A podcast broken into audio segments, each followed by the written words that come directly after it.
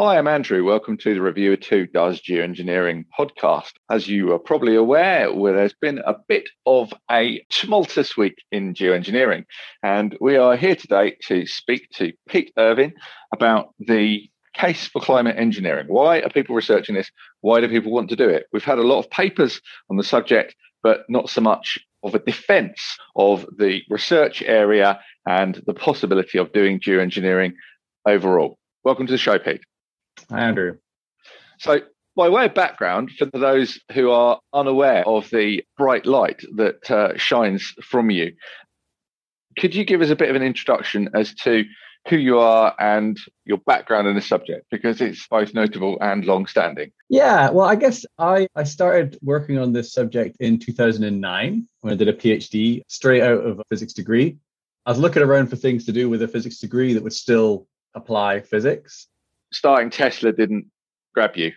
I think that was that was before I was before that time. And yeah, I'm not quite very business minded, but I, I think I mean looking out in the real world in terms of businesses, kind of things that were on offer were you know how to find oil, how to make money by manipulating markets, how to make missiles, and how to develop nuclear bombs. And so I didn't really fancy doing any of those. Well, I quite um, like all. I quite like all of those, but I'm just not clever enough to do a physics degree. So, so, so yeah, I, I, was just like one night I came across this PhD proposal. I just browsing around. I think it might have been at the, the strike of midnight, I, I, saw this and I was like, oh, this sounds like a really that's interesting very, idea. That's very cinematic. I, am adding some flourishes there, but but yeah, I mean, I, I came across it and it's like, I guess the thing that appealed to me about physics was by understanding the way the world works, we've arrived at some very sort of surprising and powerful forces and solutions to problems. Obviously, things like the nuclear bomb are a bit more mixed.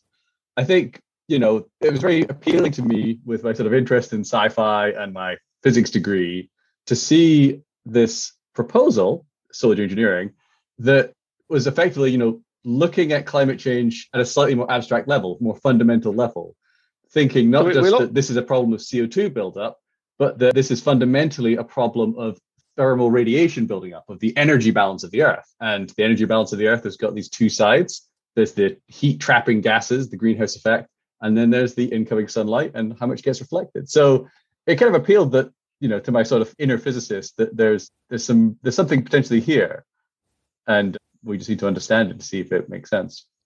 So I, we always like a good tangent on Reviewer 2. So you mentioned that you're a bit of a sci-fi nut. So what sort of stuff influences you? Do you like a kind of near-term sci-fi, sort of more dystopian, or you into your big space operas and stuff like that? Oh, I was, I, was, I was really, I, I, really love a big space opera stuff. Uh, but I think I, I went into all, all, all various sorts. So I mean, I think uh, I'm a little get, get a little tired of dystopias. It seems a little easy. You know, you just sort of sweep the board. Everyone dies except for our heroes, and then there's some enemies. You know, it's it's a bit too simple a vision of the future. You know, you you wish everything away, and then just um, you've got a, a clean slate to write your story on. I think I'm kind of more interested in these these more complex visions of the future, where the real world's here in a more messy stranger, transformed way. I like the kind of non-idealistic sci-fi. I, I think when everything's polished and shiny, it's a bit it's a bit silly, really, because the future will still have and things like that it. And, and a lot of the time people just forget that everything will still be annoying and broken in the future. We actually had Eliot Peper on the podcast. We tried to get Neal Stephenson on, but his publicist told us he was too busy. And then he went and did your podcast instead, which was like, oh, okay, well, we're obviously not the cool mm. kids then anymore, are we? So, um, so you came into solar engineering. I think you've been quite long standing. Were you at Asilomar? I did not go to a Asilomar. I, I just started my PhD. I, I, think I thought I was the first PhD student to do the, to work on the subject, and then I discovered that Kate Ricke and Juan Moreno-Cruz had got there first, and Nem Vaughan as well had all done some had all started about a year or two before I did. So I was I was almost in the sort of the first batch of PhDs uh, to work on the topic. So you're kind of you're portraying yourself as sort of joint first, even though other well, people. all right. I was, so I was, I was, I was fourth, fourth, or something. All right, five. so your your current position, you are, are are are at my university. So tell us how great it is, if you could, because I'd like people to think that I a very good university, so that people might give me a job to do this and pay me for it instead of doing all this work for no money. Yeah, well, so I'm based at I'm based at UCL now, a lecturer at the Earth in the Earth Sciences department, which is a great department. And if you're thinking of studying Earth sciences or learning about the environment and climate change, it's a great place to do it. So I'm also chair of the recruitment committee, so that might be a slightly biased take. It's, in, a, it's in the middle of a city, though. Why would somebody who's interested in? I mean, most people are interested in earth science. They like kind of rocks and hills and oceans and stuff. Uh, so why would they go in the middle of a city? There's plenty of opportunities. The the undergraduate course has lots of field trips all across the well country and internationally. Normally, when COVID isn't in the way. But yeah, I mean, I just do UCL, and basically, I think the I should take a step back. I mean, after doing my PhD, which was focused on analyzing the climate response to solar geoengineering in the same kinds of climate models that we use to project climate change, I kind of got to the end of that PhD and I was like, well, well, what does all that mean? You know, I've got like, you know, such and such, you know, 5% reduction in rainfall here, you know, what 0.1 Celsius change here and there. Like, what on earth does that mean? Both in terms of the impact side, like, does a 5% reduction in rainfall, is that disastrous? Is it moderate? Is it fine? I had those kind of questions, but also I was really interested in the interdisciplinary issues, like the ethical issues, the governance issues, the broader concerns about this. And so I, I moved to the IASS, just I'm forgetting the title of it now. Institute for Advanced Sustainability Studies in Potsdam, where I worked in this interdisciplinary group for about another three and a half, four years. Uh, before, where you met Andy Parker, right? Is yeah, Andy Parker and others. Yeah, quite a few people who who published loads on the topic went went there for a few years. Then I was at Harvard for four years before this position now at UCL. If we are to understand this idea and its potential and its risks, we need to both explore those, you know, the widest possible range of implications, the ethical, socio-political, and so on. And we need to understand its physical consequences. But furthermore, we need to combine those two. You know, you, you can't get a good sense of the, say, the geopolitical risks of this idea unless you can get a good sense of, you know, to what extent do the interests of the US and China align or misalign? You know, is this something that, you know, if China does it its way, it's going to be disastrous for India? We don't yeah. know. And I think that's why I'm really interested in working at that. Your heritage in the Keith Group is of particular interest because work the IASS and the Keith Group, which are kind of two, the two main places to work. So, you know, I wonder if you could talk about the cultural issues and stuff there. Pete, are you back? Yes, I'm back. Had to switch to phone internet. Okay, how annoying. Anyway, well, look, we'll edit, we'll edit that out. It does still appear to be recording, so that's the main thing. So I'll just go back into full flow. So You've worked at the IASS and you've also worked at Harvard in the Keith Group, right? So kind of two leading institutions in, in solar geoengineering in terms of both the productivity of the scholars that work there and in terms of also the cultural impact. So I wanted to understand how that career trajectory has affected your thinking and what you've noticed about the two groups. I mean, I think that as an outsider, the IASS might be perceived as being quite a cautious institution, and Harvard might be portrayed as being rather more gung ho. And in terms of contextualizing the your opinions, it's very interesting to hear what your cultural heritage is and how that's affected your thinking. Yeah, I guess just briefly. I mean, I think IASS, yeah, Mark Lawrence recruited various PhDs and and so on as postdocs to the group. And I think we were more or less given free reign to sort of do what we want. This group at Harvard's quite a different thing. You know, he's leading the group, he's got his ideas, and we sort of collaborate. Although, I, again, I had quite a bit of freedom there. But I say in, at the IASS, it was more putting out our own ideas, working our own things, and trying to collaborate and do stuff together. A really good experience in a way that, you know, trying to do interdisciplinarity in a very free roaming way led to quite a few failures, quite a few successes, and a, and a lot of learning about how that works and what what what kinds of disciplines mesh together I guess the, the fact that different disciplines speak kind of different languages. And one of the big challenges in interdisciplinarity is like understanding each other's language and uh, what how they say things, what different words like risk mean in their context. And then, you know, whether you're the fields mesh and you can start doing something productive often also depends on, you know, what are the goals of scholarship in each domain? Like what are the types of output that they value, the types of arguments that they're kind of able to address and pursue. So, I mean, just to, I guess my conclusion was like there's a, a bunch of fields which have a kind of a strong consequentialist element. So, ethics, economics, and science can go quite well together. some of the other fields, it's, it's a little harder to. It takes more work, I think, to bridge across. So I know. It was it was a good experience, and I learned a lot. Yeah. So what you're saying, as I understand it, there is that you've got a consequentialist framework, which is, you know, what what does what we do cause to happen, and then the other framing is, I think, called deontologicalism, if I'm correct, which is yeah. the validity of the rules that we use to govern our behaviour. And there are two different ways of looking at the world, right? So yeah. you, you, said that you're quite interested in the policy aspect, which is unusual for physicists, right? Although David Keith has also also thought quite deeply about this kind of thing. So it'd be interesting to sort of see what philosophical framing you use as your kind of go-to way of thinking about the problem. I mean, I guess I should say, I mean, I guess I kind of got, I did a physics undergraduate, but by the end of it, I was really getting quite fed up with physics. And I did uh, you know, quite a lot of reading of, you know, random little bits of philosophy here and there and started like you know, cultivating sort of broader academic interest in a very unprofessional sense, but just, you know, I started reading around a bit more. And I think I think with solar geoengineering, that's again one of the things that attracted to me, attracted me to it was not just the, you know, this is a big sci-fi idea that might have a big impact on the world, maybe, whether for good or ill, but also that it's a really messy, interesting, ambiguous problem.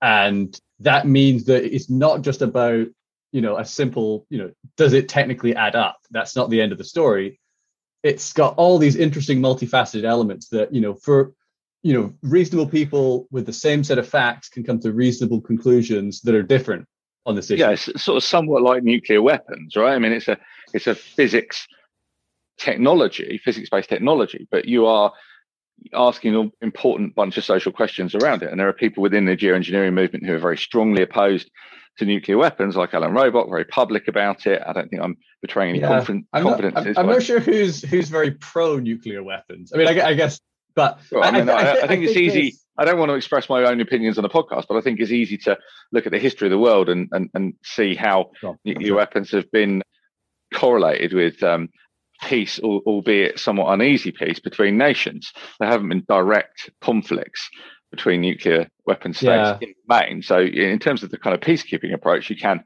at least make that case, right? Yeah, but, yeah. I mean, that, that's it's, a, it's that's a very a, different character of technology. So, I, I, I mean, I'm just quite wary about putting the two side by side and saying they're they've got these similarities because, yeah, they're they're really fundamentally different. No, I, of course they're very very different in character, and I, I wouldn't argue otherwise. The point I was making is simply that nuclear weapons you know, have, have, at least at the time of the development a, a, massive technological advance, and there are still big technological challenges challenges with them at the moment. I mean, such as the hypersonic carrier vehicles that both Russia and China are working on at the moment, and so the, the kind of crossover that you're describing kind of floats your boat. That that exists in the field of uh, nuclear weapons as well. Um, yeah. I guess, I guess one. Th- I mean, maybe something I have to say here is I'm not sure this is. It's not a thought I've written down anywhere, but I, I think I think, in a way, it's a mischaracterization to speak of solar geoengineering as an emerging novel technology, in the same way that we could talk of nuclear weapons or the internet or gene drives or so on and so forth as novel technologies. I think what those are, are novel capabilities. And with solar geoengineering, it's a novel intention. It's a novel approach to to an environmental problem. We're trying to do something new to the system. Well, that's the idea. Yeah, there's a, I mean, there's a twofold innovation. Well, I think you're describing it. It's, it's a twofold innovation. So, firstly, you have a new toy, but that new toy, secondly, is also enabling you to do a new thing, and that new thing is the deliberate global scale manipulation of the climate system, right? Yeah, that, and, and I think I think doing the new thing is the part that's is new with solar geoengineering. The actual technology elements aren't that novel. You know, aircraft that fly quite high. Well, aren't, aren't... I mean, uh, uh people keep saying this, and I do find it's physicists keep saying this, and not engineers. Being a lowly grease monkey myself, I have always held the view that technology is always trivial when it works and and never trivial before. And point is that I mean, for example, the one thing that sticks in my mind about this is David Keith spending 10 years telling everybody that all you had to do is change the engines on a business jet and then you've got your geoengineering system. And then Wake Smith went and politely pointed out to him that if you did that, the plane would fall out of the sky and everyone would die. And Wake Smith had the chops to convince David of something that I hadn't got the chops. I mean, I, you know, I'm not trying to compare myself to Wake Smith. He spent his entire career in aviation. He knows exactly what he's talking about. And I was just bringing a kind of healthy dose of skepticism. But the point I'm making is that technology only exists when it exists, right? Just because you can conceive of something that looks fairly simple doesn't mean there aren't a myriad of technical challenges to get there. And I think that it's unwise to play down both the physical development process and also the politics of that development process and, and the controversy about the borderline between research and development has certainly been on everyone's minds in yeah. the last week because that's fairly central to a lot of people's objections and concerns, right? That global stratospheric aerosol tubing would require a jet with a new set of capabilities or a set a reconfiguration of capabilities in a novel way that hasn't you know pursuing a flight profile that no other aircraft has done you could build such an aircraft and not mention geoengineering but there's only really one thing that it would be used for is you know carrying ton, tons up to the stratosphere and it's, and it's going to be yeah quite a major economic well a fairly major economic hurdle to go for i mean you've got to spend a few billion dollars to to develop such an aircraft. Yeah, I agree. I mean, if we're going to develop yeah. novel aircraft to do it, then then that, that, those kind of costs are certainly realistic. But just to challenge your previous point, I mean, the rapid freight of high value cargo around the Earth. Let's say, for example, we went for a supersonic aircraft, which is not an impossible idea. There, it's conceivable that that there are high value freight cargoes that we might want to take around the planet in, in short order. And so to say that, you know, we're developing a technology with an understanding that absolutely no spinouts could ever come out of it, I mean, that, that'd be pretty bold to make that claim, I think. So who knows where geoengineering might take might take us. Just to return to the, the sci-fi point at the moment, to what extent, I mean, do you think that the the reason that you're interested in geoengineering or what sparked your attention to it is the aesthetic. I mean, from my point of view, and I've always been quite honest about my own sort of petty prejudices in in this regard. I've I've always found the appeal of the kind of high modernism of geoengineering to be one of the core aspects of its fascination. It is this kind of it sits in that uncomfortable space between utopia and dystopia, and it's genuinely hard to work out whether it's a saint or sinner. And certainly, the debate that rages around the technology implies that other people, you know, not necessarily in any one individual, in society as a whole, there, there is certainly a dichotomy here where it's often portrayed as being terrible nightmare for the world and alternatively as being something which is a glorious help and can save millions of lives. So i really like that the aesthetic challenge. I find it just genuinely interesting to work on it. Has that been something that's motivated you well i mean as i was mentioning i mean it's you know from the physics of the situation we know that we have a high leverage thing here that could really change the planet. And it's therefore you know it addresses what is arguably one of the leading concerns of the 21st century is climate change. And it's really tricky to see. It's really it's really i think there's a, a really a real moral challenge and political challenge to like you know is this the right thing to do and can the world work together to do it well i think it's what's what's really interesting about this idea in a lot of ways is that some of those things are really up in the air and it's really not sure which way things are going to land. But this could have potentially great potential for good or great potential for ill.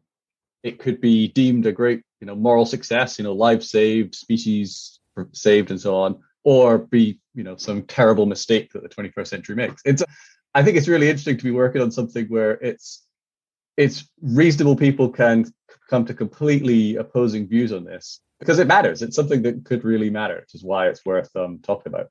Yeah, I mean, uh, revolutionary technologies often have huge downsides, like, for example, you know, antibiotic resistant bacteria, nuclear weapons proliferation, disinformation on the internet, you know, all of these fascinating moral challenges and keep scholars busy. Just to put this into a slightly sort of abstract context, though, you think that this is all human progress? I mean, you are sort of generally of a a bent where you're sort of seeing the kind of increasing technological development of society as being a benefit, or or do you think that we are, you know, racing towards our own destruction on a on a geological timescale? Do you think that technology yeah. serves to benefit mankind or just hasten its ultimate destruction? Well, that's the question, isn't it? I mean, I, I, think there's the yeah. I I I mean, I think it's hard to argue in a way if you start, if you sort of go from the ground up in a consequentialist way of like, you know, quality of life measures, you know, people dying from this or that in disease, it's, you know, people being well fed, et cetera, et cetera, et cetera. There's lots of ways in which the world is a better place today than it has ever been. Not universally, it could a lot be, be a lot better. There's lots of there's lots of problems, but you know, compared to the Middle Ages, life is a lot better for, for most people. Whether that whether this could stay on the road that for the next century or two is a real question. And I I, yeah, I really don't I agree know. with you there. It's a challenge because you know there are one of the things that most concerns me about about technological progress. I mean, I have worked at what in I I believe on a day to day basis, kind of make things better. You know, I try and help companies make better products, and I help people build better buildings, and I help you know in my own small way with academia as well. Right, it kind of feels like you're making progress, but then you look into the night sky and you see all their stars, and you think, well, where are, where is everybody? What happened to them? Where did it all go wrong? Right, and you think, well, maybe this technological progress thing goes a bit wrong, and it goes a bit wrong quite quickly once it starts to, to spiral. But um, that's a, a, fascinating diversion, but one we should probably not divert on for too long, otherwise we'll be well off topic. My understanding of your position is that you want to maintain geoengineering as being research avenue and a policy option. You're not advocating as a replacement for mitigation. You want to defend the position of geoengineering to fulfill that role in the face of a lot of opposition from other scholars most notably the signatories of the most recent letter, who take a lot dimmer a view of the role of solar geoengineering and the way that it might, in the minds of others, divert us from more important actions on climate. Yeah, I mean, I think it's probably worth you know stating where things are, what the climate problem is, right? To a, a pretty good approximation. The planet is going to, global mean temperatures are linearly proportional to the cumulative amount of CO2 that we put into the system, which means that to stop the planet warming, we need to bring CO2 emissions to zero. And the can longer just, it takes. Can I just draw you on that? Because that my my physics on this is not great. I've not come up to climate change from a physics perspective. My understanding of it is that as you put more of any one greenhouse gas into the atmosphere, then it gets much less effective. And the sensitivity, the climate sensitivity is calculated from a doubling of carbon dioxide, not from a linear increase in carbon dioxide. For each doubling, you get the same increase. Now, but yeah. you're describing it as being linear. So, so this is this is it's a relatively new and when I first saw it, surprising finding of climate science that yes, there's a whole set of nonlinearities. That some act one way and some act the other. And you'd think you know, surely they're not going to cancel out. But the fact is, there, if you plot it over the historical period and across future scenarios in climate models, the temperature versus cumulative CO2 falls on a linear, a straight on a straight line. Well, that's um, really interesting because I, I, I, I thought it was the response to this to the uh, so each yes, doubling gave you 3 right. degrees or 6 you're degrees right. or whatever. If you double if you double the CO2 concentration and then you have to double it again to get the same amount, so it's not linearly rising with CO2, it's rising with a logarithm of CO2. But there's yeah, there's a whole set of things like the CO2 you add to the atmosphere is being you know gradually taken out of the atmosphere and put into the oceans. There's a set of things that act in the opposite direction, and yeah, basically. Oh, so are you talking about? Sorry, be clear, just to make sure that I understand what you mean by this. Are you saying that it's linear response to concentration or linear response no. to emissions? No, it's a it's a there's a linear relationship between cumulative CO2 emissions and global mean temperature. Right. Okay. Yeah. That that's less that that's less jarring. So basically, when we put in a trillion tons of CO2, which I think is roughly what we've done to date, then we'll get a certain amount of warning when, when we've done our second trillion tons, which is sort of conceivably what we might do before we finish off the job. Then we will have a you know roughly double the amount of warming we've already got. So this is where you know we're roughly at one degrees, and we're roughly going to get to two degrees or thereabout if we're good boys and do what we're supposed to do. Right? That's a crude approximation of where we are with climate change. Is that correct? Yeah, that's right. Yeah. So yes, there's a linear relationship between cumulative CO2 emissions and temperature. That means if you stop emitting, when you stop emitting CO2, the planet's roughly speaking going to stop warming. And how long it takes you to get there is how long you got until it stops warming. Now, of course, the rate of warming is proportional to how much CO2 you emit because that's kind of the, the rate that you're going along the x-axis here of this relationship. So yeah, it's, it's pretty simple. We need to cut CO2 to zero to bring this problem to a halt, but it'll only halt it at higher temperature. The temperature will not fall very quickly. It'll be sat there for, for centuries. Gradually comes down. There's two competing factors. The, the CO2 in the atmosphere is gradually going to be taken up by the ocean in the long run. And so over time, the CO2 concentration after you reach uh, net zero emissions is going to fall, uh, even without carbon dioxide removal. But kind of balancing that fall is the fact that the planet hasn't fully warmed up in response to the CO2 that's already in the atmosphere. So you've got this sort of residual warming that's still building up, but you've got the falling CO2, and the two effects sort of cancel out for a while, and then yeah, gradually temperatures will fall. But basically, eliminating CO2 emissions will plateau temperatures at a new high level. That's going to cause some problems. So so yeah, I mean, I so where we are is you know we're we've emitted such and such amount of CO2 we're emitting more today than we have ever in the past, although there was a blip around COVID. And yeah, the commitments that countries have made, the Paris Agreement, and following up from that, uh, do not amount to what would be required to limit warming to one and a half Celsius, which was from 2015, emissions would need to have fallen by around 50% by 2030. They haven't, they've risen so far, and they're projected to more or less be about the same in 2030. That's if you add up countries' commitments. So the planet's going to keep warming for the coming decade for a few decades, and you know, depending on how you calculate, you know, what path we're on currently, we could expect anywhere between two and three ish Celsius. If two two to three Celsius based on the CO2 emissions, but then of course there's uncertainty in how sensitive the climate is to to CO2, so we could get four Celsius of warming if we're unlucky that the planet is more sensitive than we than our best guess. There's a few things kind of have in my head and want to say here, and, and some of them are kind of contradictory, and I'm, I'm genuinely not quite sure what I believe here. In that, firstly, I want to understand the kind of climate sensitivity issue because I've two, two contradictory thoughts. Because on the one hand, I, I think that adapting to two two degrees, three degrees of temperature change is going to be challenging, but not particularly difficult, because the you know the the people are quite naturally quite adaptable. We think, think of as today's way of life is very, very different from our grandparents' way of life, and change is the only constant, right? So if, if the weather patterns change and some areas get hotter and some areas get drier and some areas get colder, people adapt, they'll move around, they'll farm different crops, things like that.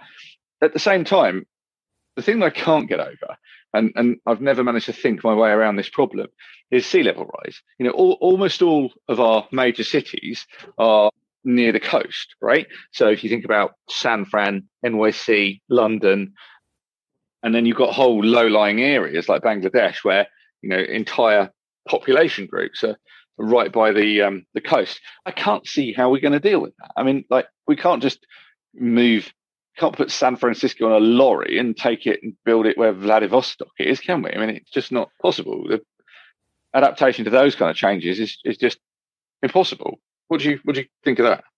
Yeah, so I think I think maybe it's a good time to sort of go through what kind of impacts we're expecting from climate change. And I think I think you're right to draw a, distinction. I think you right you drew the right distinctions there between human systems and I guess ecosystems. There, I think we need to think of those separately when we're thinking about climate impacts of the future. And we need to think separately about those risks which are correlated with temperature and as CO2 is correlated with temperature in current policy, ocean acidification sort of scales with, you know, how much CO2 we emit. And sea level rise, where I mean, I, I, was laying out the thing that once we eliminate CO2 emissions, temperatures are going to plateau. So we're going to be in a new climate. Society will over time adapt as best it can, and ecosystems will, you know, either be wiped out or adapt. And again, over time, we'll, we'll become familiar with a new situation. But all the while, sea level rise will be continuing at a faster and faster rate. I mean, we expect, I think sea level rise is going to be, you know, so large in the 21st century, but it's going to be larger still. Like there's even even greater increase in sea level rise in the 22nd, and then likely even greater in the 23rd, potentially, depending on if we drive CO2 and temperatures down. When once we eliminate CO2 emissions and the planet stops warming, you know, forgetting solar geoengineering for a moment, the world will get less we'll gradually get adapted to that, but sea level rise is going to become a the leading concern once we eliminate CO2 emissions, once temperatures peak, because um, it's going to keep going and keep just going. To draw you, and keep going. Just to draw you on, on the ecosystem point. I mean, e- ecosystems are naturally resilient. I mean, obviously, you can have a, an extreme situation where you have something like an asteroid strike or a nuclear war or whatever, where you'd be looking at the instantaneous destruction of thousands or millions of species, and, and that's profoundly disruptive. Well, an ecosystem can cease to exist. Like you can chop down a rainforest, but then left to its own devices, a new ecosystem will form, which is itself a functional ecosystem. So, are we just a bit too precious um, about the flux of the natural world, which is, which in deep geological time has been no bad thing? I mean, I guess it depends if you ask the species that went extinct or not. you know, the did the dinosaurs mind going extinct? I think to some extent, uh, first maybe it's worth thinking about the character of ecosystem impacts versus human impacts, because you know, species live the way they live, or they're sort of, for the most part, genetically programmed to live the way they live. So if the environment changes around them, they've got sort of, I guess, three choices. One is, you know, you know, it's within their adaptive capability. They just, you know, get used to it being warmer. They move because, you know, they might be on the, the southern end of their range and it gets too hot for them to live there. So they've got to either move to the north or or get wiped out. You know, if they live on an island or up a mountain, they're they're in deep trouble because there's nowhere to go. And yeah, I think on the on the on the value side, how to value the loss of ecosystems. I mean, do we miss the dinosaurs? I don't know. It's kind of it's kind of hard to say. I mean, I think I think we've given that we're the ones leading to all this environmental change, we've got a responsibility to those affected, and that means not just the people, but also the, the other the other things we share the planet with. So ecosystems, yeah, look, I'm, species, don't get me wrong. So I'm, I'm, I'm quite sympathetic to the deep green argument. So you know, I'm not I'm not necessarily saying that humans are the only thing that matters, but what I'm saying here is that climate change will potentially impose very this significant disruptions. But let's let's imagine, for example, that you've got a mammal that forms some ecological niche and it lives up a mountain, and that mountain gets hotter and hotter and hotter, and then the mammal's range reduces to the point where there's no range left, and therefore the mammal becomes extinct, right? In the place of that mammal, you could either get another mammal that comes up from the bottom of the mountain or something that's more mobile, like a bird or whatever that comes in and forms that ecological niche. You know, you'll still have a functioning ecosystem at the end of it. It's not like we're going to be, you know, wandering around with the smoking wreckage of broken trees everywhere. I mean, that, that might occur in some places, but it's, you know, it's not like we just won't have ecosystems on, on, on the earth. Are we, are we not just too precious about the status quo when it comes to nature? Well, I think there's different things. I mean, I think, you know, checking out the IPBES report, the Intergovernmental Panel on Biodiversity stuff, I think they were saying that 5% of all species are threatened with extinction at, in a two Celsius world. I think that rose to like 15 odd percent, if I remember rightly, in a four Celsius world. That's a world that's that's poorer, that's less vibrant, less rich than it would be without climate change. Now, climate change is not the leading driver of ecosystem impacts and biodiversity loss today. It's land use, you know, chopping down things to put you know our our land there instead of the natural land and you know there's various pollution and natural exploitation i think natural exploitation is ahead of climate change currently. So i think if if we don't do something about climate change or even if we do do do something about climate change there's going to be a considerable yeah just a, a big loss. The the we're going to have a less diverse planet. But i mean yeah it, i think how to value you know one ecosystem or another it's it's a difficult thing to say. And i think but i think I think there's a there's a strong case to make that limiting climate change is a good idea, even if even if humans could be fully adapted to, even if we could fully adapt to all its impacts, we still have a strong case for limiting climate change because of the ecosystem impacts. I mean, I think a world without tropical coral reefs is going to be a, a poorer world, less vibrant, less rich world, and we, we should do what we can to avoid that.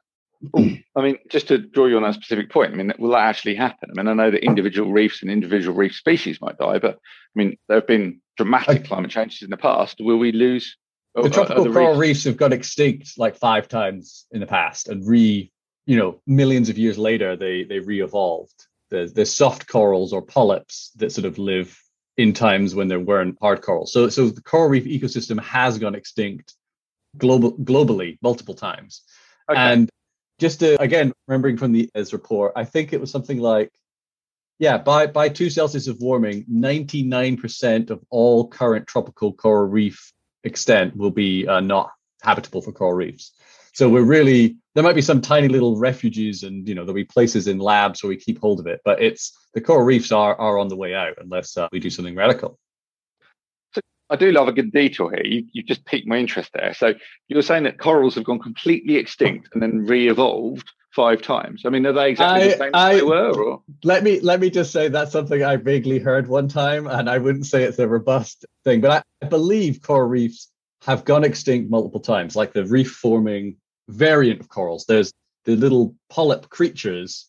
They live in different forms, and there's different variants around that survive these events. But their coral, their coral forming brethren all died out. But because it's such a good adaptation, I believe they re-evolved. That's the five times and so on and so forth is I, I'm just sort of winging it because I don't remember, but I believe that's the case. Well, that's absolutely like fascinating. That. So I'm really glad that uh, I've you covered that because it's great to learn a bit more about that. So the other things that I want to talk to you about, the kind of deep time adaptations to the CO2 levels that we have at the moment. I really wanted to understand the issue about the how we deal with these long-term consequences. So we have two issues. So firstly, the sea level rise. Is that at all addressable with solar geoengineering? And the second question I had was about the long carbon debt we've built up in the atmosphere. So yeah. we're going to have this, this carbon's not going anywhere. So is it technically and economically feasible to remove it all, or are we just going to have to learn to live with it with a combination of adaptation and solar geoengineering? Or can you genuinely see a world where we undo the entire industrial revolution from a carbon point of view? Because I can understand why someone flying across the Atlantic might decide that they want to pay, or they might be mandated to pay another 75 pounds or whatever to play to for some carbon removal. Let's assume that we get down to those kind of levels. I don't think it's wholly unfeasible that we might do. But what I find challenging is to work out what, why anyone could afford to or would want to pay for the removal of their grandfather's emissions. Well, that's a couple of questions there. Let me let, let me start with the sea level rise one. I mean, I, th- I think the point you were making earlier that sea level is one of those ones where I, I don't know en- enough about the regional consequences because I think the the question of how manageable sea level rise is highly localized. Like it really depends on the geography of the specific cities affected. You know, because uh, if there's... what I'm trying what I'm trying to draw you on is the global ability to manage sea level rise using solar geoengineering. Sure. Okay. Well, I guess I, I just wanted, I thought it'd be nice if we finished sort of explaining where things stood with climate risks before moving on to the the. But yeah, I could talk about that. But just to finish that point, yeah, I mean, I think sea level rise is a global phenomenon. It has regional variations due to wind and due to the gravitational effects of the two ice sheets. You know, if you melt, surprise, a surprising result is if you melted all of Greenland, sea levels around the UK would stay roughly the same, and around Greenland they drop because the gravitational pull of of the Greenland ice sheet actually changes where the, the sort of the natural sea level is on the planet. That's one um, of my um, favorite climate facts. Man. It's a it's a fun one, yeah. But yeah, what how how sea level rise impacts places is really different different and really depends on the on the geography. And i i really don't have a good sense of how bad it is overall what can be done in places i mean i think london it's got the potential for another barrier. Some places it's you know miami is just quite flat like can what can they do? I i don't know enough to say. I know it's going to be a major major major challenge. So sea level rise.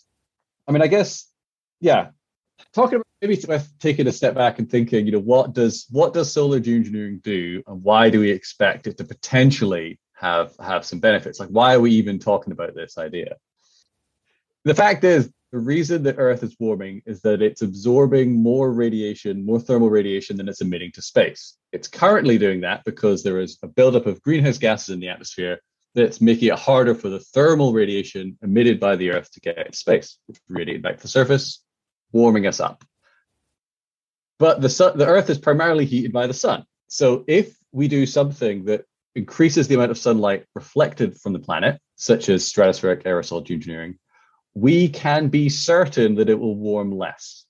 Because the simple, the simple fact that the, the Earth's response, the Earth's energy budget is shaping its temperature response is, is going to hold. So if you scatter light to space, you will reduce the warming from climate change. You can offset the warming from climate change. I think a, an intuition that many people have is we're doing one perturbation to the climate system. We're adding CO2. We're, we're, we've done something to the system. doing a second thing to the system is doubling the uncertainty.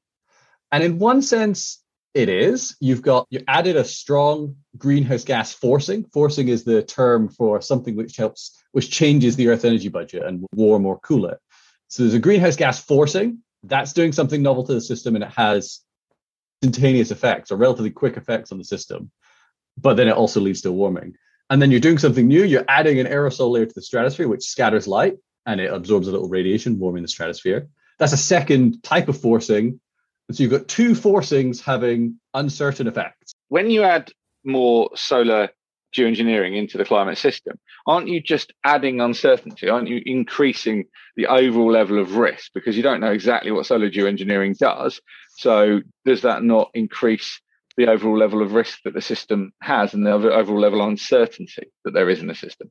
Yeah, I think in this is a, a strong intuition that people have when they come across this idea. And in a set to some extent it is right uh, but in an important way something's missing. So it's worth recognizing that like the reason the earth is is is warming is because the greenhouse gases in the atmosphere which we call a, a having a radiative forcing effect. Now solar engineering is an idea to add another different kind of radiative forcing a negative radiative forcing that will cool the planet by adding a reflective layer of particles to the stratosphere. They'll they'll warm the stratosphere a little bit but they'll also cool the surface by reducing the amount of sunlight reaching it. So we've done two things to the system. We've added greenhouse gas forcings, and they'll have their uncertain effects. And then we've added stratos- solar geoengineering or stratospheric aerosol geoengineering, which will have its uncertain forcing effects. But when it comes to the climate response, we don't just have to think about the forcing, we have to think about the feedback, the warming of the planet. There's a whole set of changes that come as the planet warms that are more or less independent of the forcing that led to the warming. So this is quite well established in the literature. We've, we've done various simulations and climate models that break this apart. You can think that there's a fast forcing driven response. For example, with CO2, the CO2 absorbs thermal radiation in the atmosphere. So if you just add it instantaneously into the climate model, you warm the atmospheric column. That leads to a suppression of convection and, and a weakening of rainfall and change in circulation. Now, different forcings have different. Run it on past me again. My, my understanding of it was that the that rainfall got more. You had more rainfall when there the CO two there was more CO two in the air. Well, you're exactly right, but that's because the hydrological is like two parts to the response. There's this fast, instantaneous response that we sort of we attribute to the forcing. It's things that basically change. Basically, the atmosphere can change very quickly. If you if you do something to the climate, the atmosphere is going to respond within a couple of days, very very rapidly. But if the thing you've done is going to lead to the planet warming, that warming is going to take many decades to materialize. So it's useful to split the climate response into two parts the fast, forcing driven response and the slow, temperature driven response. And that slow, temperature driven response we found in our simulations is effectively independent of the forcing type.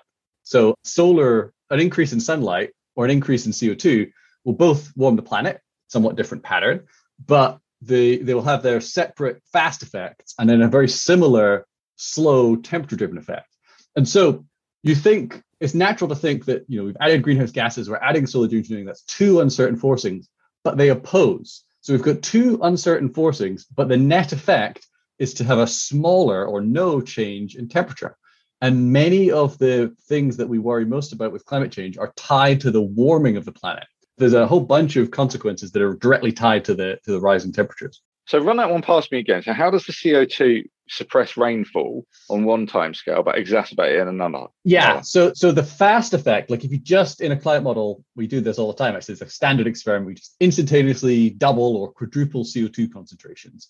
Now, what you'll see happen is the thermal radiation that's emitted from the surface, heading up, trying to get up to space, greater fraction of it is absorbed in the atmosphere straight away and so the atmosphere starts warming in the first, like people have done these experiments and like, you know, looked at it hour by hour and day by day, and you just get this rapid warming through the atmospheric column. Now the, the atmosphere can warm much, much faster than the ocean because the so much less of it by mass. To use the correct nomenclature here, what you're saying is that CO2 changes the environmental lapse rate, so it deviates further from the adiabatic lapse rate.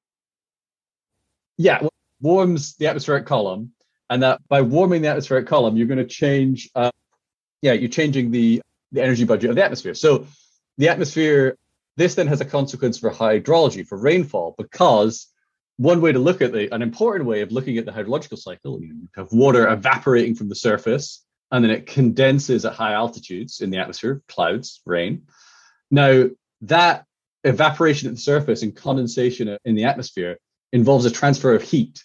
You take you take up heat, energy is absorbed the, the ocean, taking up heat to evaporate water. And then as that water condenses, it releases heat into the atmosphere. So part of the way the energy budget of the planet involves that, that transfer of latent heat from the surface to the atmosphere. Now, if the atmosphere is already warmer because the CO2 is being added, the demand for that heat transfer is reduced.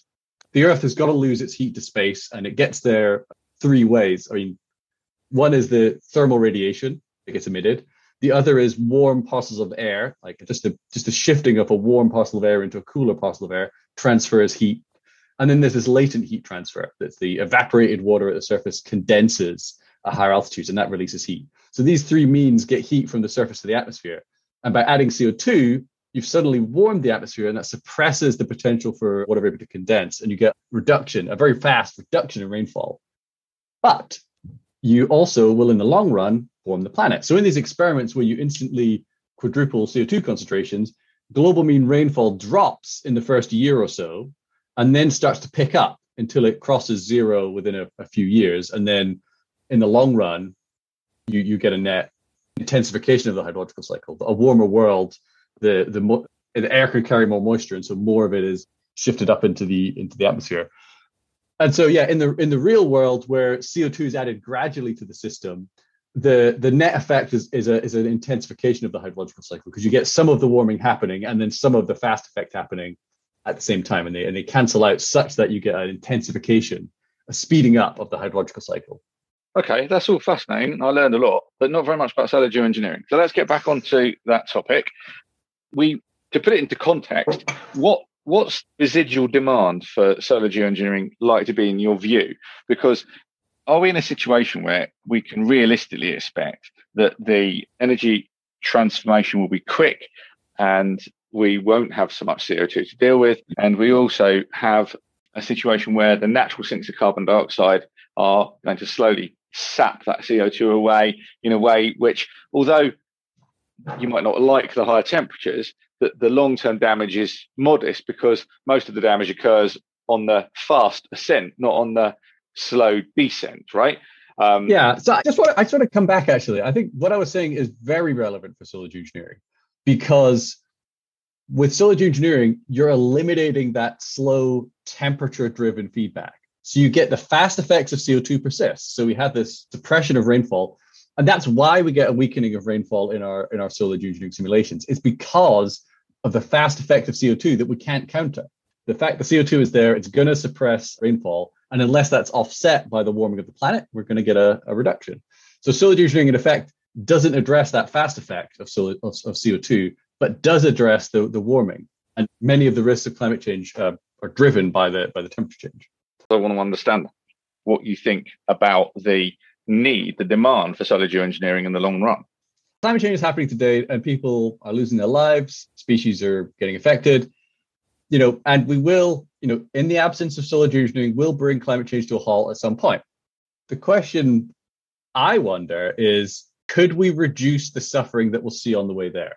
Now, how much suffering we'll see, how much impact we'll see from climate change depends on what we do. If we really rapidly cut emissions, if you know there's some dramatic turnaround and you know every country redoubles their efforts to cut emissions you know we might limit warming i think one and a half is incredibly optimistic but maybe we can limit warming to two maybe even 1.8 celsius if we're really really really fast but that means we've still got another so you know we've got another still got the sea level rises baked in right yes we've still got sea level rise and we still we still have substantial change coming so regardless of what we do we're going to have substantial climate change from today which will cause suffering that solar engineering might be able to reduce. And, and it depends on the scale. So, you know, if it was the case that we were, you know, you know, emissions are already falling rapidly and it looks like we're on track for limiting warming, you know, below one and a half Celsius, then incentives for doing solar engineering are limited.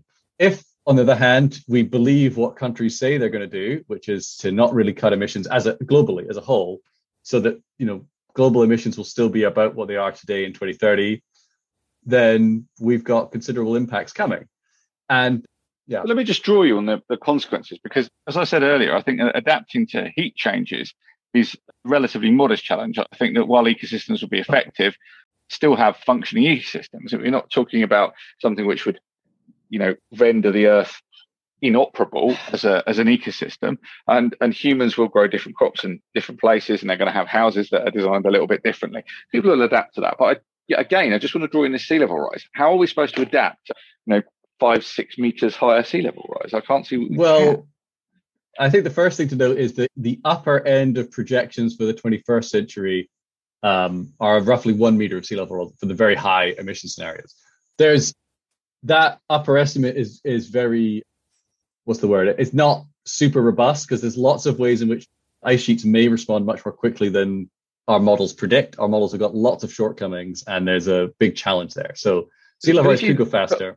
But, but let's look at this. I mean, people often run their climate models up to 2100 and think, well, okay, that's the end of the, the game, right? But it, but it isn't. That's not true. I mean, if you look at infrastructure, so you know the UK where we both hail from has a considerable amount of infrastructure, which is it's still intact and used, although upgraded and modified, most notably the railways, that is around 200 years old, right?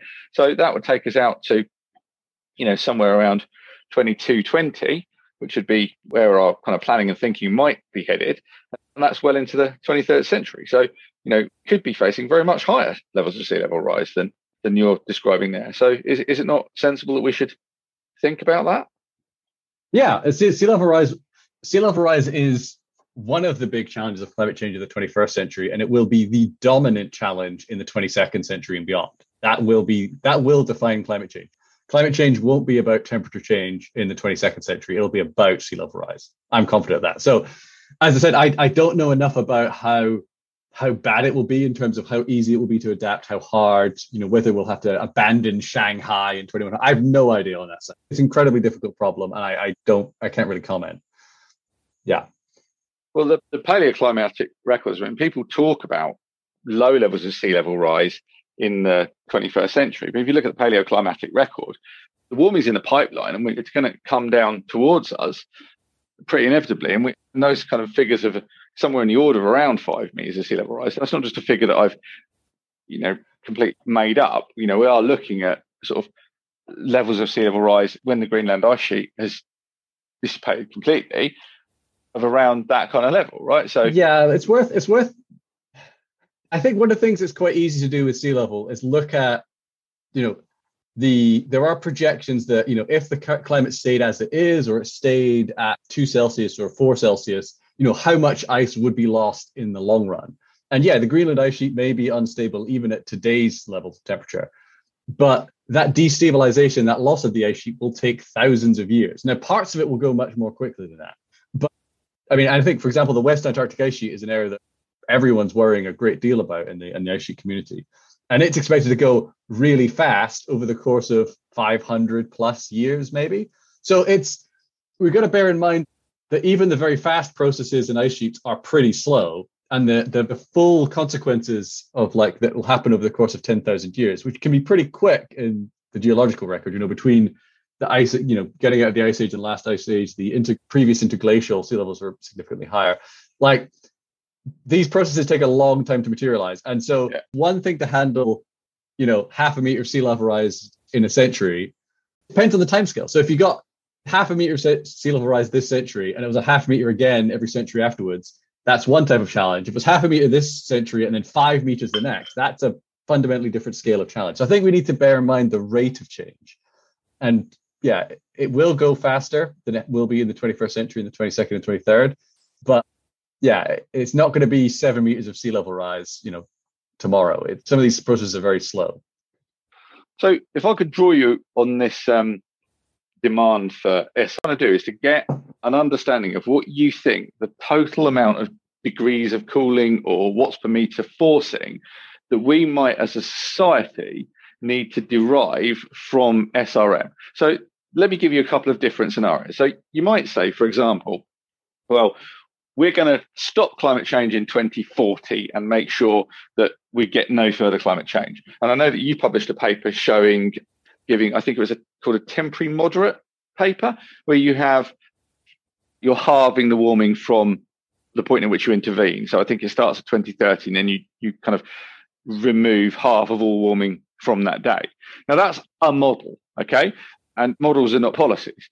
An alternative might be that you say, well, actually, what we need to do is completely reverse global warming using solar radiation management. Even after we've stopped emissions at, say, two degrees, your personal belief might be that we need to remove every single scrap of warming in the system and go right back down to pre industrial. And that's what I'm talking about with the demand. Now, the reason I'm trying to draw you on this point is because I think it's fundamental to understanding how you view solar radiation management as a political policy option? Do you view it as something which is used to attenuate future warming or to reverse previous warming? And that's intricately linked to the carbon dioxide removal scope and possibilities. Because if your genuine belief is that we can remove all of the carbon dioxide that's been emitted since the Industrial Revolution, then demand for solar geoengineering in the very long term might be very low. It might be high in the short term because while we're doing that drawdown process, there might be we might decide to take it all the way back to pre-industrial. Other people might be a lot more sanguine about climate change, and they might say, "Well, look, we'll have, we might continue to admit late into the 21st century. We're going to have at least two degrees of warming. We're going to have to live with that. We're not going to bother to do any carbon dioxide removal to remove the two degrees of warming." we will have additional warming. There'll be an overshoot over two degrees, but we won't be able to deal with that for maybe 50 years, 100 years. And we're going to have to use solar radiation management in the meantime. So what I'm trying to do here is give me your personal viewpoint is on what's often termed the napkin diagram, the demand for solar radiation management. How do you feel it fits into a policy landscape? To, we could we could stop the climate warming by eliminating CO2 emissions, but we're going to get substantial warming from today. Carbon dioxide removal offers us a way to gradually lower CO2 concentrations and temperatures. Now, there are some issues I'm sure you've talked about elsewhere that if you try to scale this up using things like the bioenergy and carbon capture and storage, you're going to put quite a heavy burden on the land, and that's going to have big ecosystem impacts and other impacts. So there might be limits to the scale of ideas that, that use a lot of land, but we can talk about that later. So there might be, and then on the other side, if using like energy-based systems like direct air capture or something else, there, there's economic limits on on the scale at which you can deploy this which might increase over time. So, so I think it's unclear how much, how fast you could deliver negative emissions CDR at scale. There's also, I think, I think you raised this earlier a bit. I think there's also a question to ask like countries today, their climate policy is built in part upon promises of future negative emissions. It's like our plan, basically, our plans are consistent with one and a half Celsius because we're assuming that in the 2070s and 2080s there'll be a huge amount of negative emissions, and that's that'll bring us back under one and a half. Yeah, McLaren's technologies of procrastination, right? And there's there's something to it. I mean, it's it's. I mean, I think the idea has potential, and it could be part a big part of future climate policy, but in a sense, it is also a promise that the future is going to do something that the future might not be inclined to do. And and I think on the one hand, thinking in terms of will the will the future actually bother to pull CO2 out of the atmosphere? On the one hand, you know, the planet will have more or less stopped warming as we get CO2 emissions to, to net zero. That means the challenge of climate change is going to it's going to be at its peak, but it's going to be diminishing thereafter because we'll be adapted or adapting. And yeah, the, the world will probably be in many ways more difficult, but not unlivable. So yeah, the incentives for driving CO2 down may be less large than we might think they are. I think by the time we get up there, but I'm, I'm not sure. So I think there is there is there is reason to doubt that those promises can be fully realized or the, the scale at which they can be they can be so, uh, done. So to put this into context, I, I mean, what, where do you stand on energy? I mean, at the moment we, we live in a fossil economy, but revolutions happen pretty fast, and people are buying a lot of things like electric cars. There's a lot of solar panels going in. So, what's your view on where the energy transition is going to head? Do you think do you think that fossils are going to be a busted flush by 2030, or do you think they're still going to be around in a big way by 2040, 2050?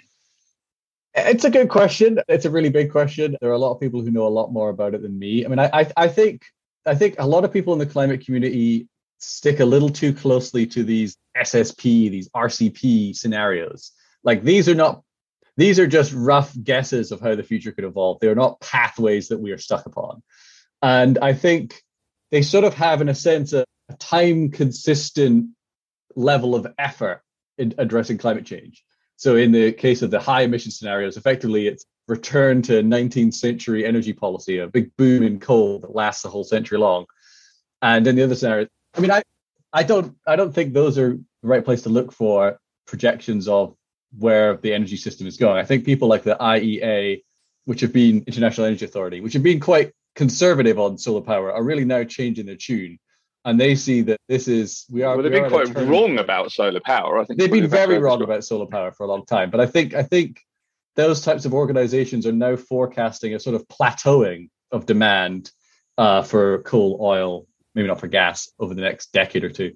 How it evolves after that, it's hard to say. I mean, I think the question is, you know, you look at countries like or countries and places like uh, the UK, Germany, and California. They've achieved fairly rapid transformations of their power sector. But the question is, as they go to the harder to decarbonize sectors, are they going to to keep the pace up or are they going to lag? I, I don't know. As we go from a power sector that, or in places that's, I don't know, 30, 40% renewables, trying to push that to 80% renewables, is that going to be a really major hurdle or is it going to be overcome? I mean, there's huge, huge incentives to solve that problem and masses of money to be made and masses of investment going into trying to fix that problem and, and make the money to be made there. But will it work? How well will it work? How fast will it work? I don't know. I mean, I my I think the world reaching net zero by 2050 is is very unlikely. I think the world reaching net zero by 2070, 2080 is sort of my best guess, but it's not a particularly well informed guess. So I, I I think we will will get towards. I mean, that, that's actually quite a slow transition. I mean, that's 60 years away, and you think we're still going to be, you know, the tail end of the fossil fuel economy in 60 years' time, right? Yeah, but I, I said I'm not really an expert in this. That's sort of my that's my rough guess, but it is not a particularly well informed one. I, I know. The challenge to this, as you're sort of alluding to here, is that to work out the budget for solar radiation management, the demand for it, we have to solve all of these other problems. And I think that that goes on to the idea of this kind of readiness idea that you you want the um, the seatbelt there in case you crash the car, not because you know you're going to crash the car, right?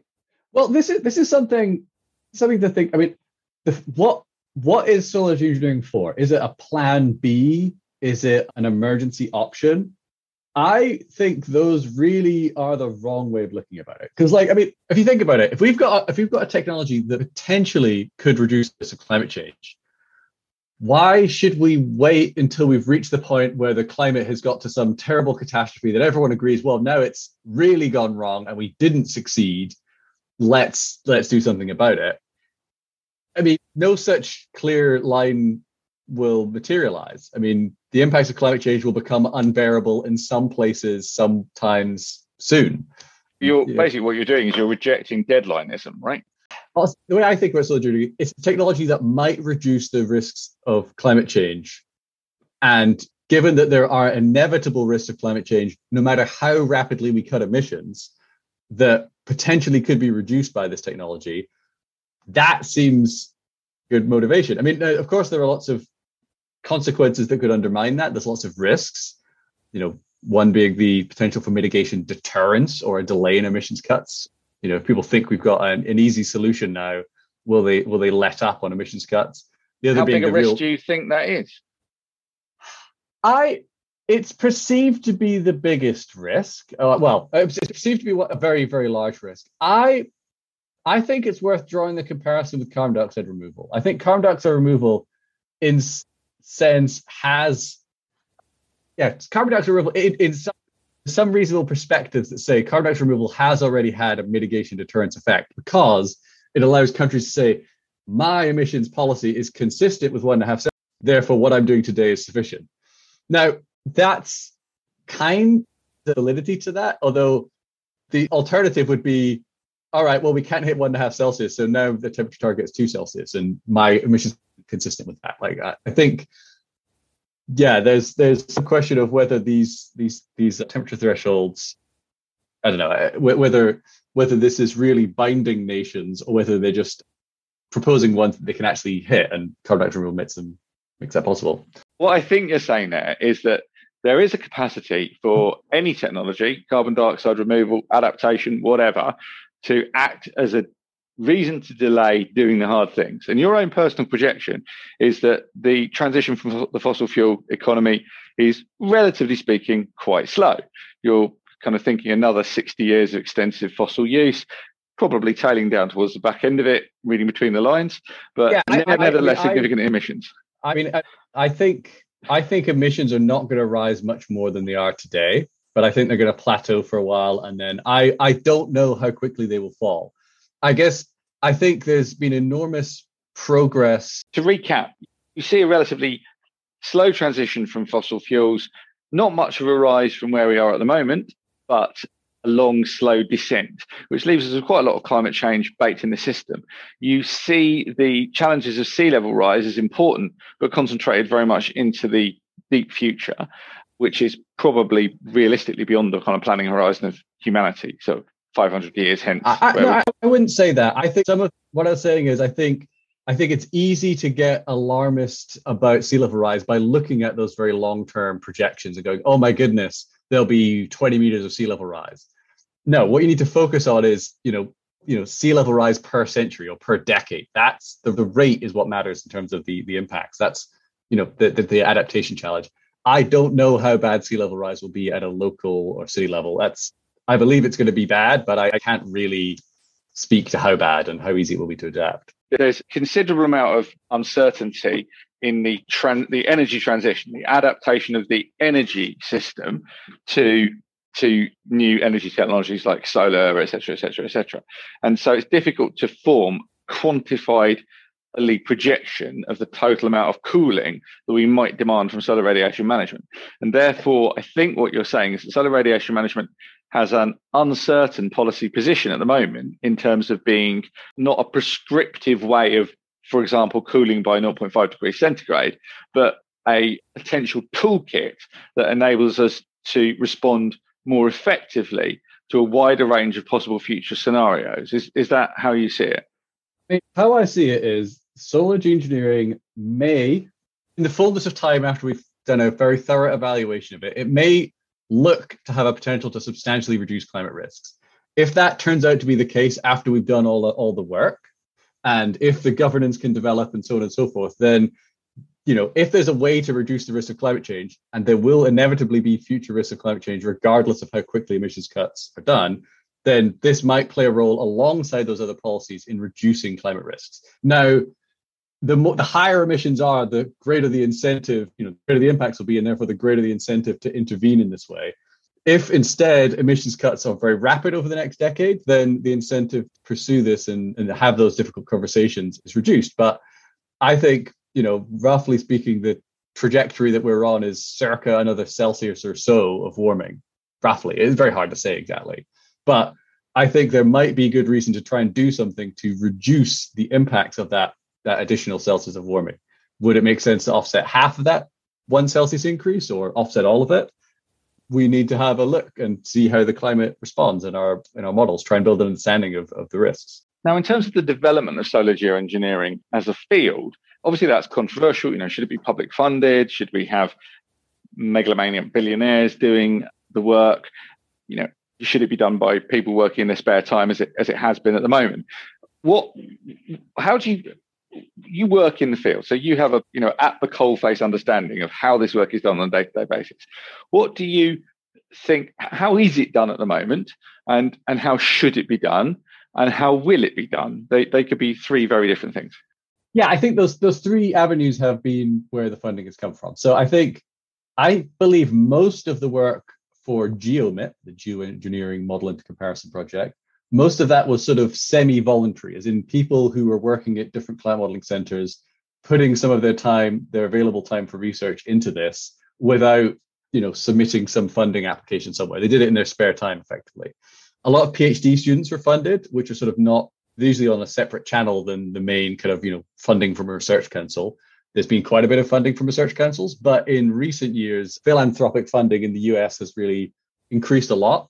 And yeah, that's I believe now the dominant funding source for this for this topic. Although the question, I don't know how big the informal, like, right? I don't know how big the informal funding for solar engineering is at the moment. For example, I, I just got a PhD student, so you know whether you know if you could add that up, would it to quite a lot? I I don't know, but yeah, philanthropic funding is a very big player at the moment. I think this is an issue that, I mean, I think this is a potentially really important policy issue that might materialize in the next 10, 20 years as a serious option for, for action. It seems seems remiss for you know funders and governments not to be taking this seriously and not to be assessing the potential and the risks, you know, on the on the on the physical side, but also the governance, geopolitical, and so on. If this is an idea that's getting taken seriously, the science seems to suggest that it could work and that it might help reduce risks in a way it seems should not just be left to billionaires to to to do this out of their own pocket. It should be a, a priority for governments so you see the funding coming through the conventional funding channels of things like NERC in the UK, right? National Environmental Research Councils, right? I, I, believe it should. I don't think it's been a priority, and I think, yeah, but but I believe it. I believe it should be. Okay, so on the podcast so far, we've covered your background, which I think is important to understand where you're coming from. We've covered quite a bit on the mechanics of solar geoengineering and the, the challenges of developing it and how it works in the atmosphere. We've covered how the political landscape could be complemented by the availability of solar geoengineering as a policy option because not least because of the uncertainties in working out how long the energy transition will take to have to move us away from the legacy fossil fuel economy. We've talked about how funding arises for solar geoengineering and how it could be improved in the future with a greater public subscription. And we've talked about how dreadful your internet connection is, despite you being in one of the world's major cities. Is there anything else that you'd like to cover? Any other areas of, of your work and the field more generally that you think need to be more fully explored to answer the critics that say this shouldn't be researched or shouldn't be developed as a field, that there's no safe ways to govern it, etc., etc., etc.? I mean, I, I, think it's absolutely right that there are big reasons to be worried about this idea getting developed. I think the mitigation deterrence effect is something to worry about, like how the politics of this will play out, whether it will be used as an excuse to cut, not cut emissions rapidly. The geopolitical concerns are real. The concerns that, you know, will this idea be governed in a way that's that's fair? These are reasonable concerns. But I think we I think while those are reasonable concerns, there's a strong motivation to think seriously about this idea. You know, an additional one Celsius of warming, any further warming is going to cause considerable suffering, loss of species, and impacts around the world. It looks like solar geoengineering could be effective in reducing many of those risks. Many of the risks of climate change are strongly correlated with temperature, and we know they will be reduced by this idea. You know, extreme heat is one of the leading drivers of, of impact on, on people and, and ecosystems. In fact, when we when you when the modelers simplify and focus only on the most relevant variables, they practically drop everything else except for temperature in economic projections of how the climate will affect the economy and for projecting ecosystem impacts. Temperature is a really important driver of climate impacts. Temperature also drives extreme precipitation. The warmer the air gets, the more moisture it carries and the more rain dumps out during storms by lowering temperatures will reduce extreme rainfall almost universally. And sea level rise. Sea level rise is driven by the warming of the oceans and the melting of ice on land. By lowering temperatures, solar geoengineering is bound to reduce sea level rise relative to a case without solar geoengineering. It won't, it'll be very hard to eliminate sea level rise. So, and then yeah, on the hydrological stuff, the, the area where I'm I'm most concerned about the effects of stratospheric aerosol geoengineering, we find that in more places than than not, it reduces the effects of climate change, though in some it does increase those effects. So, yes, it won't universally reduce all the risks of climate change, but for those that are linked to temperature, we've, we've got a good degree of confidence that it'll reduce those. And on the hydrological side, there's, there's work to be done to assess those impacts. There's good reason to be worried about this idea, but you know, this isn't just an idea that's sprung out of nowhere. We're not just trying to improve the climate and the climate's fine the way it is. The climate's changing, people are suffering, and you know, even if things go well in terms of climate policy, there will be considerable suffering to come. And solar engineering might offer a way to reduce that. We need to understand that. We need to have that in the conversation and um, to see whether we can resolve those issues, those other real issues of mitigation deterrence, the geopolitics, and the governance. There's incentive to tackle those and not just to presume they're undoable. Yeah, I think you, have made a convincing defense of your position. Thanks for coming on, which has been very long and a hard to edit podcast due to your mm. absolutely terrible connection in London. So I will look forward to you robustly defending your position in future in forums other than this. Thanks for coming on. Right, thank you. Ciao.